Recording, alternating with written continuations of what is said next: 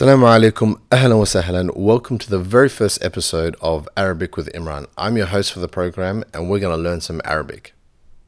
Now this podcast is all about getting people to love learning Arabic by speaking, making heaps of mistakes and just having a go.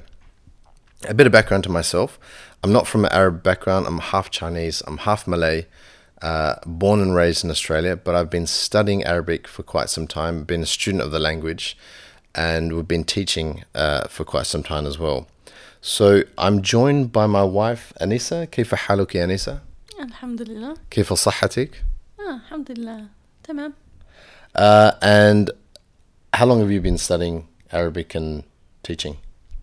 Yep, I've been learning Arabic since I was young. I went to a Muslim school. So I learnt the foundations of reading and writing. But yeah, it wasn't until much later, learning with a teacher in Adelaide, that I really was encouraged to start speaking, and that just opened up a whole new world of communication. So later on after that, then doing a PhD in Islamic Studies, I knew that I needed to really continue studying it further, and as part of it, we just kind of started teaching other people. Yeah. So Anissa and I have been running weekly classes, I think, for nearly over 10 years now. Yep. So we're pretty old. And normally I teach I take the spoken part and you take the boring reading and writing side of things. Yeah. Yeah. The grammar. And what book do you typically use? So I use the Medina Arabic Reader, which is a series of 8 books, and I think it's really great to introduce just the general basics of the Arabic language in a gradual format and using lots of vocab and but you'd have to know how to speak, like read and write first. It's great. We've been using it for a long time in our classes and our students really seem to enjoy it.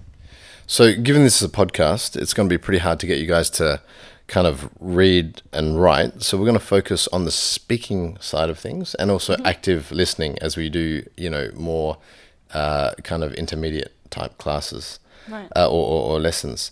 So how it's going to work is I will say the word in English. You'll repeat it in Arabic. Mm-hmm. We'll try to pause.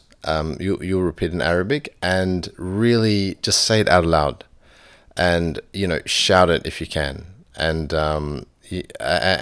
really try to practice, make a lot of mistakes sound absolutely shocking, but that's how you're gonna learn. Yep. And we're not gonna focus too much on the grammar. However, from time to time, you'll come in with a grammar class. Yeah. Just to add a bit of structure and understanding to what we're saying. Now, Anissa, there's a difference between kind of Arabic that we'll be teaching and Arabic you learn on the street. Yeah, so we're looking at the modern standard Arabic, which is also known as the Fusha, and that's the kind of Arabic that you'd learn at school, uni, that you hear in the news, and so we find that generally is the best way to go in terms of accessing the Quran and Hadith and then every now and then we'll probably be speaking to somebody who'll give us a bit of insight into the dialects.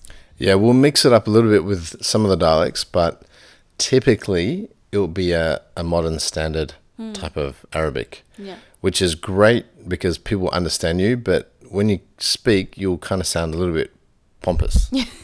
Bit Shakespearean, yeah. But I think that's the kind of, it's just general, right across the Arab world, people will be able to understand you. And a lot of our students are, typically you'd find that they're probably, they want to learn for kind of religious type of reason, to understand the Quran, understand the Hadith. Is that probably, that'll be probably 80% of our students. Yeah, I'd say so, yeah. Because obviously praying every day in Arabic, you want to be able to at least understand what you're saying and read Quran and have a deeper connection with it. All right, so we're going to get this is the very basic Arabic, kind of like the words that you'd really need to know. All right. So, Anissa, how do you say yes? Naam. Naam. And how do you say yes in a colloquial way? Aywa. Aywa. How do you say please? Law samaht. Law samaht. And how do you say thank you? Shukran. Shukran. And how do you say thanks a lot? Shukran jazilan. Shukran jazilan. Have you ever heard anyone say that? Oh, probably in like some formal settings. Shukran jazilan.